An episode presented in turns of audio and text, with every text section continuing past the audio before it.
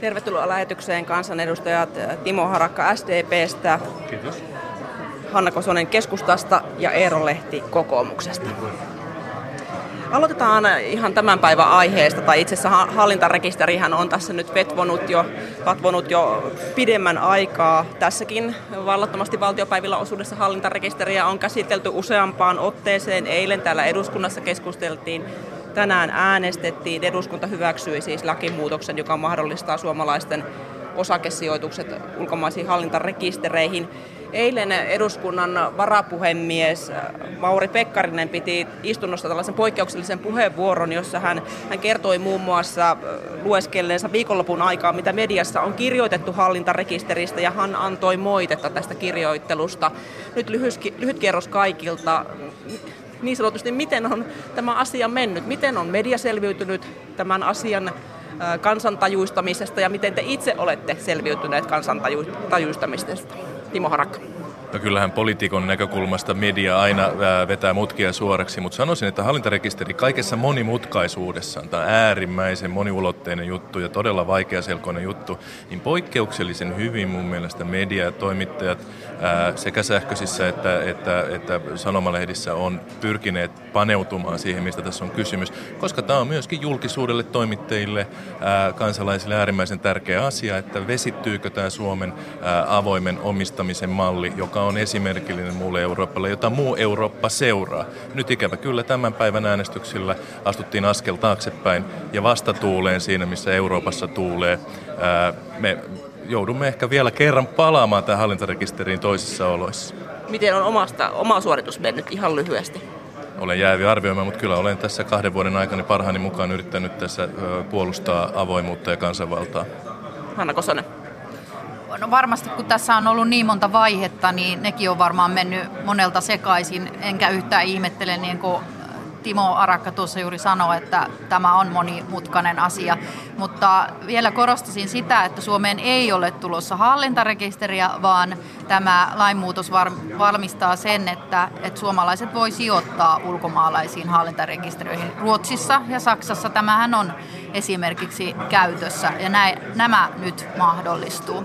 Ja sitten jos omasta suorituksesta, niin aina voi toki niin kuin peiliin katsoa, että, että millä tavalla mekin kärjistämme täällä asioita puolia toisin. Mutta tota, ää, nyt, nyt on tietenkin, kun tämä lainmuutos on saatu voimaan, niin nyt on helpompi viestiä, koska on selvä, selvä suunta tälle olemassa. Eero Lehti, miten tämä viestintä on sujunut oma, omalta ja median kannalta? No minun mielestäni tässä on luotu aivan väärä mielikuva. Ei Suomeen ole tulossa mitään hallintarekisteriä Harakakin tässä laulaa vanhoja lauluja, jotka on ajat siitä kuopattu. Ei tässä se, kuopattavan paljon mitään, koska hallintarekisteri aina tulee uudestaan. Niin, siis mikä on Euroopan äh, yhteinen ratkaisu aikanaan? Jos Suomi poikkeaa kovin paljon valtamaista, niin se tarkoittaa Suomen pääomahuollon vaikeutumista. Ja siinä mielessä niin tämä hallintarekisteri maininta jo enää tässä yhteydessä ei ole asianmukaista. Ei ole sellaista ja toisaalta olisi järkevää saada pääomamarkkinat tehokkaiksi. Mä sanoisin näin, että niin kauan kuin puhutaan edelleen hallintarekisteristä, niin tässä voidaan sanoa, että ette ole seuranneet aikaan. Miten oma viestintä on sitten mennyt tästä, jos medialle on sanomista, että aikaa ei ole seurattu? Joskus sanoin meidän ryhmässä, että arvioni mukaan eduskunnassa on ehkä viisi henkilöä, jotka ymmärtää tämän kokonaisuuden yksityiskohtia myöden. Meidän ryhmän henkilö tässä, joka on erikoistunut tämän asian hallintaan, on Harri Jaskari. Ja mun mielestä hän on tehnyt pitkään hyvää työtä ja paneutunut erilaisiin vaihtoehtoihin, mitä tässä on. Tavoitteena olisi oikeastaan se, että EU tekisi yhtenäiset säännökset koko EU-alueelle, jotka tulisi olla kutakuinkin maailman pääomamarkkinoiden noudattamien lakien kaltaisia. Jätetään nyt tämä asia tähän ja siirrytään sitten seuraavaan asiaan. Yle on ollut tälläkin viikolla otsikoissa maanantaina julkaistiin professori Olli Mäenpään arviointiraportti Yleisradion journalistisesta päätöksentekoprosessista ja tähän äh, tämä niin sanottu Terrafame-tapaus oli tällainen äh, sysäys selvityksen tilaamiselle. Sanotaan nyt tässä vaiheessa avoimuuden vuoksi, että Eero Lehti ja Hanna Kosonen ovat Yleisradion hallintoneuvoston jäseniä ja Timo Harakka on työskennellyt aikaisemmin Yleisradiossa. Professori Mäenpää suosittaa, että Ylen riippumattomuus tulisi tunnustaa käytännössä nykyistä selkeämmin. Ja, ja sitoutuminen Yleisradion riippumattomuuden turvaamiseen edellyttää yhteisymmärrystä siitä, että valtiovallan järjestöjen tai elinkeinoelämän toimijat eivät saa puuttua Yleisradion journalismiin. Yhtäältä Yleisradio ei saa sitten ottaa vastaan journalismin ohjailua, ohjailua miltään taholta. Tätä poliitikkojen ja median suhdetta on käsitelty paljon, mutta mitä ajattelitte siitä, että tähän on nyt nostettu myös, myös sitten nämä järjestöt ja elinkeinoelämän vaikuttaminen? Hanna Kosonen. Minusta se on ihan oleellinen asia, että pitäähän journalistien olla riippumattomia myös näihin järjestöihin elinkeinoelämän nähden, niin kuin poliitikkoihinkin nähden, että, että tota, hyvä suunta. Heidän täytyy tehdä objektiivista työtä kaiken aikaa. Eero Lehti. Kyllä yhteiskunnassa valtion omistaman laitoksen pitää olla avoin, mutta toimituksen pitää olla riippumaton. Toimitus tekee faktapohjaisia valintoja, valintoja jotka ovat perusteltavissa ja antavat oikean kuvan siitä asiasta, jos mahdollista. Timo Harakka.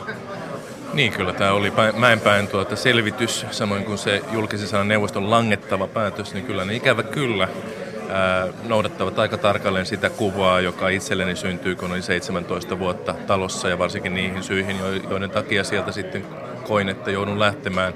Eli että, että se toimituksellinen päätösvalta liian helposti valui sieltä talon ulkopuolelle ja oltiin alttiita painostuksille, oltiin herkkähipiäisiä ja silloin oltiin, oltiin valmiita tinkimään siitä journalistisesta riippumattomuudesta, jota nyt ää, tässä ää, ihan kiitettävästi halutaan takaisin. Mutta ennen kaikkea ää, kyllä, kyllä se journalistisen kulttuurin täytyy Yleisradios muuttua. Että on se nyt aivan hullu, että koko muu maailma näkee, että Yleisradion uskottavuus on tässä kärsinyt, mutta paitsi Yleisradion johto itse. Tässä Mäenpää suosittaa, että tämä yleinen riippumattomuus, riippumattomuus niin kirjattaisiin selkeästi esimerkiksi Yle-laki. Mitä ajattelette tästä, että lakiin tulisi merkintä riippumattomuudesta? Niin, minun mielestä siinä sinänsä mitään pahaa ole. Mediathan ovat usein ilmoittaneet etusivulla, ovatko riippuvaisia vai riippumattomia, puolueettomia vai puolueellisia. Mutta Ylen kohdalla tämä on itsestäänselvyys. Voidaan se sinne kirjoittaa, mutta ei se sitä tarkoita, että jos on riippumaton, niin voi tehdä kuinka huonoa tuotanto oli sitten nähtävissä tai kuultavissa riippumatta siitä, kun on riippumaton. Anna Kosonen. No aika lailla samaa mieltä, että, että joka tapauksessa journalistiset ohjeet velvoittaa tietynlaiseen toimintaan ja, ja kyllä siihen minusta myös kuuluu se vastuu siitä, siitä että toki, toki voi olla riippumaton ja pitää olla riippumaton, mutta sitten myös vastuu siitä sisällöstä, joka sitten, sitten on on niin kuin minusta tärkeä, tärkeämpi kuin se, että laitetaan vaan tuosta noin vaan esimerkiksi ihan valheita liikenteeseen. Mutta mikä merkitys sillä on, että se laitettaisiin lakiin, Timo Harakka? Öö, sinänsä se on ihan kannatettava, mutta kuten tuossa äsken sanoin, niin se ei sinänsä muuta ää, asiaa. Olen vasta kaksi vuotta ollut ää, täällä eduskunnassa ja huomannut sen, että miten kovat panokset poliitikoilla tässä ää, pelissä on ja kuinka herkkiä he ovat. Minusta Yleisradion täytyy kuitenkin nauttia yleisönsä ja kansalaisten luottamusta, eikä meidän kansanedustajien ja poliitikkojen luottamusta. Niin, niin tässähän jos, jos ajatellaan, että vaikuttaminen olisi laissa kiellettyä, niin millä tavalla sitä rankaistaisiin? Onko teillä mitään käsitystä asiasta? Sanottaisiin, että ei saa vaikuttaa yleisradioon. Täytyyhän toisella osapuolella olla sanomisen ja oman näkemyksensä esiin tuomisen oikeus.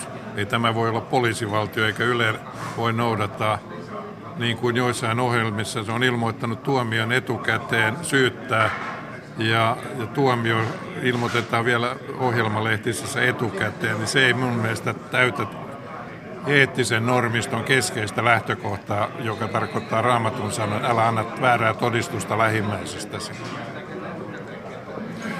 Tietenkin se äh, kuuluu myös siihen luotettavuuteen tämä vastuu siitä, että, että puhutaan oikeista ja tosista asioista. Että, että musta se on niin äärimmäisen tärkeä asia, että on meillä kaikilla, joista, joista sitten puhutaan siellä, siellä medioissa, niin myös oikeus sitten tulla kuulluksi.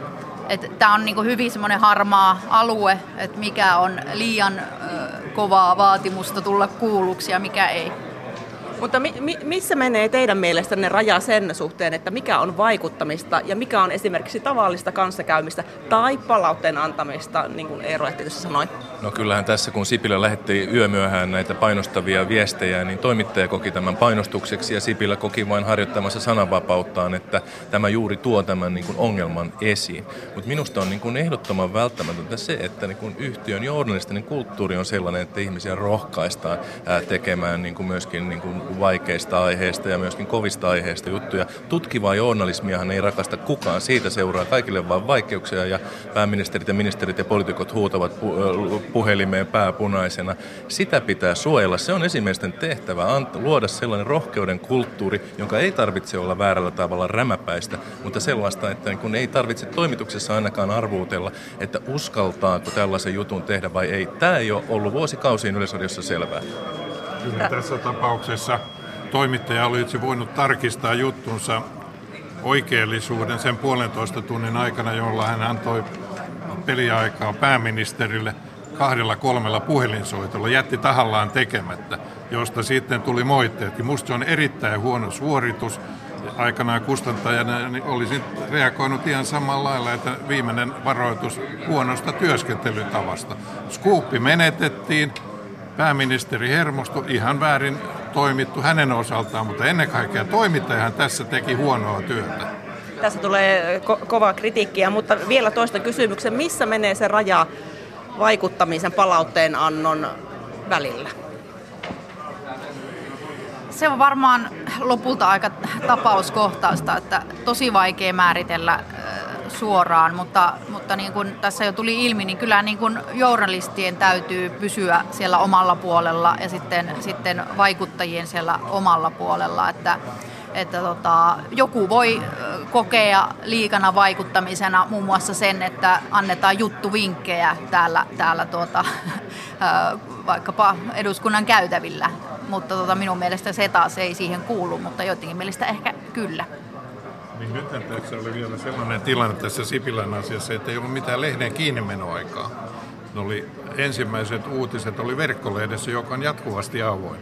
En oikein ymmärrä, miten toimittaja voi, joka haluaa pyrkiä hyvään suoritukseen, jättää jutun puolitiehen ja jäädä kiinni ja menettää jopa työpaikkansa sen johdosta niin hän ilmeisesti lähti itse kuitenkin. No ehti lähteä sen takia, että seuraavana päivänä on sanonut. Mutta kyllä, kyllähän tässä nyt puhutaan kahdesta ihan eri asiasta. Että jos, jos sinä olet tässä, jos, jos olet tässä Eero Lehti mediakriitikkona, niin se on oma asiansa, mutta se, että niin kun poliitikot ää, pyrkivät vaikuttamaan päivittäin Yleisradioon, on minusta paljon tätä asiaa niin kuin vakavampi juttu. Journalistin ohjeessa ää, määritellään kutakuinkin tarkalleen ne rajat, samoin, samoin tota oikeuskäytännössä, että mikä on niin kuin katsottava sopivaksi. Ja meidän poliitikkojen täytyy kestää oman henkilömme kohdistuvaa arvostelua aivan toisella tavalla kuin ää, niin sanottujen tavallisten ihmisten. Ja tota, silloin, silloin meidän ei ole mitään syytä eikä aihetta tätä oma, oman, oman kunniallisuuttamme noudattaen ihan jokaisen risun perään lähteä ää, oikomaan. Ja vielä Hanna Kososelle puheenvuoro tässä kohtaa, kun tämä Terrafame-asia tuli nyt taas, taas puheisiin, niin on hy- hyvä muistaa, että oikeusasiamme seitsemän kohdan perusteella katsoi, ettei yhdessäkään kohdassa pääministeri ollut esteellinen, josta tämä kaikki lähti, lähti liikenteeseen. Eli, eli tämän halusin vaan tähän lisätä. Mennään, jätetään Yle Asia nyt asialistalta pois ja vielä Mauno Koivistoa muistelemme. Tieto Mauno Koiviston kuolemasta tuli perjantaina ja tänään on sitten kerrottu, että noiden hautajaisten päiväksi on varmistunut helatorstai ja ensi viikon torstai. Mikä teistä on Mauno Koiviston perintö meille jälkeen jääville? Eero Lehti.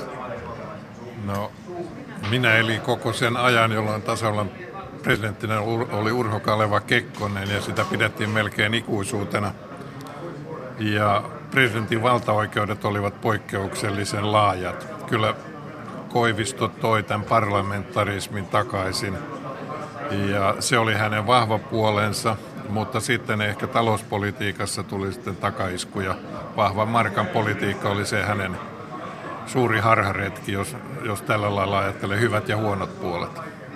Hanna Kosonen. Jatketaan tästä, eli, eli Mauno Koivisto vei meidät Eurooppaan ja Euroopan suuntaan Euroopan neuvostoon ja, ja niin edelleen, että tultiin vahvasti länsimaiseksi Suomeksi. Ivo Harakka. Kyllä hän oli siis jäiden lähdön presidentti. Hän, hänen palveluksensa valtiomiehenä tämän kansan niin demokratialle on, on suuret. Mutta mä oon halunnut korostaa sivistyksen merkitystä, sitä, että hän oli oikein esimerkki siitä, että kuinka köy, oikeastaan malli siitä koko Suomesta, joka nousi köyhistä oloista ja sodan raunioista niin kuin maailman osaavimmaksi ja vauraimmaksi kansakunnaksi. Hän itse ää, tuota, sotarintamalta tuli luki itsensä tohtoriksi ja koko ajan korosti sivistyksen ja opin ja osaamisen merkitystä. Ja tämä on nyt se tärkeä viesti, minkä tohtori Koivisto meille jättää, että niin kun sivistynyt kansakunta on menestyvä kansakunta. Onko teille avautunut Mauno Koiviston kansan suosion syytä, kun kansahan tuntee hänet lempinimellä Manu ja esimerkiksi pilapiirtäjä Kari Suomalainen on lukuisat kerrat häntä piirtänyt. Miksi hän on niin valovoimainen, että, että häntä kutsutaan Manuksi ihan yleisesti? Markku Koski, tämmöinen populaaritutkija, on todennut, että Mauno ja Tellervo Koivisto olivat ensimmäinen tämmöinen amerikkalaistyyppinen niin TV poliitikko julkis pari ja hehän olivat ja, olivat ja ovat edelleen äärimmäisen suosittuja. Oma sydämeni sykkii Tellervo Koivistolle aivan yhtä, yhtä, yhtä lämpimästi kuin, kuin hänen miehelleen. Ja et, et he olivat kotonaan ja sinut sellaisessa epämuodollisessa ja aika tavallisessa olemisessansa. Ja Telva Koiviston niin kuin huumorintaju ja sujuva kynä auttoivat myöskin, myöskin tässä luomaan sellaista tota, kuvaa tällaisesta ö, tavallisesta ja aika, aika humoristisestakin perheestä. Varmaan semmoinen myös heittäytymiskyky, joka sit siinä arjessa ja kohtaamisissa tuli esille, että Savonlinnassa esimerkiksi oopperajuhlilla Mauno Koivistohan lauloi dueton tuon Kaaren Parksin kanssa 98 ja 89 taas Karle Kustaan kanssa, Ruotsin kuninkaan kanssa laivalla toisen dueton, että, että tietynlaista hauskaa heittäytymistä ja positiivisuutta myös. Eli hän katsoi, katsoi aina niin kuin valoisin silmin tulevaisuuteen, vaikka olisi kuinka synkät ajat ollut. Eero Lehti tietty kansanomaisuus, se, että hän toteutti monen unelman köyhistä oloista, koulutti itsensä, mutta ei ollut myöskään päivää kansanedustajana, jossa yleensä pilaa itsensä. Ja tässä suhteessa hän oli aika taitava, koska sitä kautta ei saanut niitä rasitteita, joita täällä väkisin tulee. Aika moni suomalainen pystyy varmaan helposti samaistumaan hänen joihinkin ominaisuuksiin. Myös merkittävä rooli sodan aikana sitten vanhemmissa ihmisissä sai arvostusta osakseen. Ja, ja tuo Mauno Koiviston surukirja, niin siitä kerrottakoon, että se on valtavasti kerännyt nimiä, eli moni on käynyt edesmennyttä presidenttiämme muistelemassa. Aion itsekin käydä, se on kunnia-asia. Kiitoksia teille vilkkaasta keskustelusta kansanedustajat Timo Harakka SDPstä, Hanna Kosonen keskustasta ja Eero Lehti kokoomuksesta. Hyvää, hyvää päivää jatkaa teille ja Pasilasta jatkaa Akilainen.